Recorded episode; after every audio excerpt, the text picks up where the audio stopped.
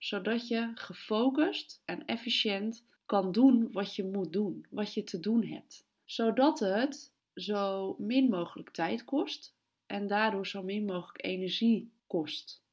Dat het je wellicht, in plaats van dat het iets is wat je met frisse tegenzin doet, dat het kan veranderen in, nou, zo slecht is dit eigenlijk nog niet. En dit is eigenlijk wel oké, mits ik maar niet afgeleid word en er ook gewoon efficiënt hupsakee doorheen kan, zodat het niet meer tijd en energie vraagt dan nodig.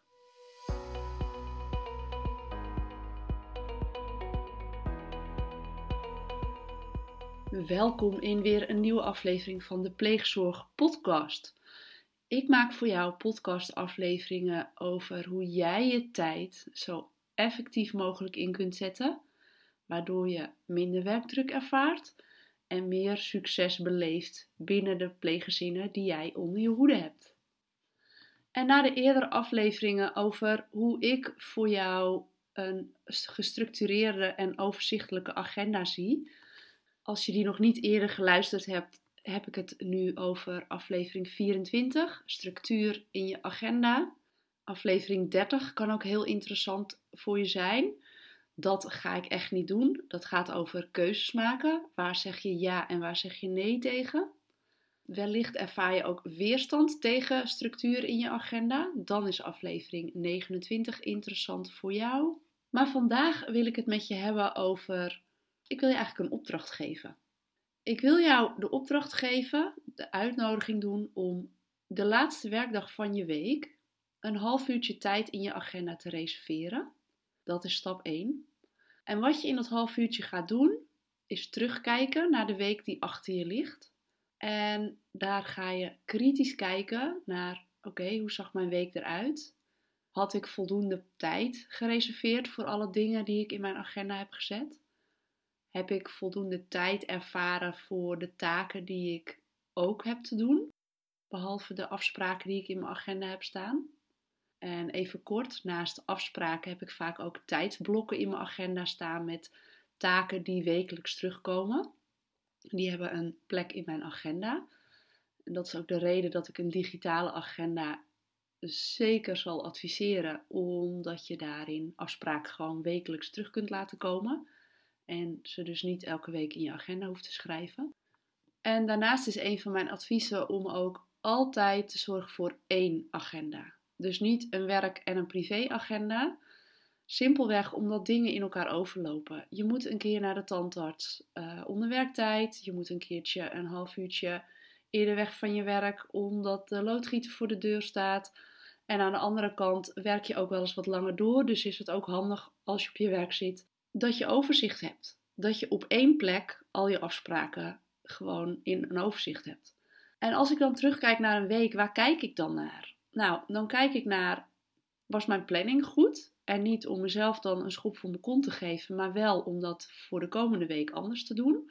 En om daarvan te leren, om daar keuzes in te maken. Ik kijk naar waar word ik blij van? Wat zijn afspraken die absoluut weer terugkomen in mijn agenda? Maar ook waar word ik niet blij van? Wat zijn afspraken waar ik op leegloop, waar ik geen voldoening uit haal? Ja, daar, daar word ik niet blij van. En dan is het aan mij om de keuze te maken of zoiets dan weer terugkomt in mijn agenda.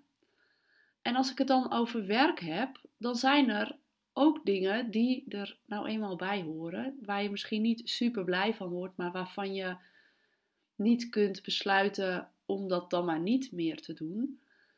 Maar dan is het zaak om daar vaste momenten in de week voor te reserveren. Het liefst zonder afspraken tussendoor, zodat je gefocust en efficiënt kan doen wat je moet doen, wat je te doen hebt. Zodat het zo min mogelijk tijd kost en daardoor zo min mogelijk energie kost. Dat het je wellicht in plaats van dat het iets is wat je met frisse tegenzin doet, dat het kan veranderen in, nou, zo slecht is dit eigenlijk nog niet. En dit is eigenlijk wel oké, mits ik maar niet afgeleid word en er ook gewoon efficiënt hupsakee doorheen kan, zodat het niet meer tijd en energie vraagt dan nodig. En dan kan een taak waar je niet zo gelukkig van wordt, eigenlijk best wel weer meevallen. Dus mijn advies zal ook altijd zijn om te zorgen voor minimaal één werkdag in de week waarop je geen afspraken hebt. En al dit soort dingen, en dan niet eens omdat je er niet blij van wordt, want ik hoop dat er ook heel veel werkzaamheden zijn waar je wel blij van wordt, maar waar je niet aan toe komt, waardoor het frustreert. Dat je daar tijd voor hebt. Dat je daar doorheen kunt gaan zonder afleidingen. En dan bedoel ik ook echt zonder afleidingen. Dus die dag plan ik geen openen van e-mail in. Ik plan geen openen van WhatsApp in. Ik plan geen openen van, nou, wat voor social media dan ook. Ik gebruik social media en dan heb ik het in dit geval over LinkedIn, gebruik ik uh, werkgerelateerd. Om jou te inspireren met mijn teksten, om uh, te netwerken, om contact te leggen met mensen waarvan ik denk dat het interessant is om elkaar te leren kennen. En dat is allemaal leuk, maar dat is allemaal connecten. Dus ik heb één dag in de week waarop ik niet connect. Dan werk ik op een rustige plek, zonder andere mensen om me heen. En dan kan ik heel slagvaardig werkzaamheden doen waar ik anders niet aan toe kom. En waar ik focus voor nodig heb, zodat ik aan het eind van de dag meestal meer gedaan heb dan wat ik van tevoren had kunnen denken. En dat klinkt misschien als een utopie voor je, want wat ik heel vaak terughoor is dat aan het eind van de dag de to-do-lijst alleen maar gegroeid is. Er zijn drie dingen af, maar er zijn weer tien nieuwe dingen bij. Waardoor je het gevoel hebt dat je altijd achter de feiten aanloopt. Maar geloof me, als je leiderschap pakt over je agenda en echt keuzes gaat maken. En zorgt dat je je agenda ook daadwerkelijk gaat volgen. En afleidingen niet meer tolereert in je werkdag. Dan kun je veel meer doen in de tijd die je hebt. En natuurlijk weet ik ook dat jij een kenniswerker bent en dat je niet 24/7 aan kunt staan. En daardoor is het des te belangrijker om die strakke planning te maken, zodat je ook weet waar de ruimte zit. En zodat je ook de ruimte weer gaat voelen om een half uur te kletsen met je collega met een kopje thee erbij. Omdat dat, naast dat je daar heel blij van wordt, ook super waardevol kan zijn voor elkaar, voor de expertise die je met elkaar uitwisselt. En dat je daar zonder schuldgevoel en zonder het gevoel dat je eigenlijk geen tijd hebt, daar gewoon van kunt genieten en daar gewoon met je volle aandacht te zijn, zonder dat je steeds op je horloge kijkt omdat je nog zoveel moet. Simpelweg omdat je grip hebt op je agenda, inzicht hebt in je agenda, waardoor je weet wat er kan en waardoor je zult ervaren dat er steeds meer ruimte komt om dit steeds vaker te doen. Nou, dat even een zijspoortje. Weer even terug naar de wekelijke, wekelijkse reflectie. Kijk aan het eind van de week eens achterom. Hoe zag mijn agenda eruit? Waar word ik blij van? Waar word ik niet blij van? Wat komt meer terug in mijn agenda? En waar ga ik minder tijd voor toestaan in mijn agenda? Wat zijn afspraken of dingen die helemaal niet meer terugkomen in mijn agenda? En klopte mijn tijdsplanning? En van daaruit kun je gaan kijken naar de week die voor je ligt. Wat ik heel fijn vind, omdat ik heel veel houvast heb aan, mijn, aan de structuur van mijn agenda, omdat ik van nature best wel chaotisch kan zijn, is dat als ik van tevoren kijk naar de week die voor me ligt, dan zie ik ook of er nog knelpunten zijn qua oppas of logistieke dingen, omdat ik ook reistijd inplan in mijn agenda. Zowel die van en naar school als van en naar afspraken en noem het maar op. Dat zijn dingen dat zijn, die ik apart vermeld in mijn agenda, zodat ik nog steeds in één oogopslag kan zien hoe laat ik ergens moet zijn. Maar dat ik ook kan zien hoe laat ik dus in de auto moet stappen. Maar goed, dan kijk ik dus vooruit en dan kijk ik, oké, klopt mijn agenda met dat wat ik geleerd heb door terug te kijken naar de afgelopen week. En dat is waar ik wekelijks een half uurtje voor geblokt heb in mijn agenda. En dat is de weekreflectie. En dat is de opdracht die ik jou heel graag mee wil geven.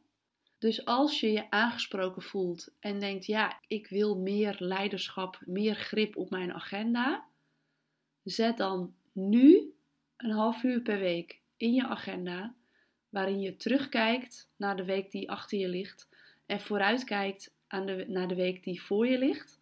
Ik doe dat vaak op vrijdagmiddag, maar dat kan net zo goed voor jou een fijn moment zijn op donderdagmiddag of op zondagochtend.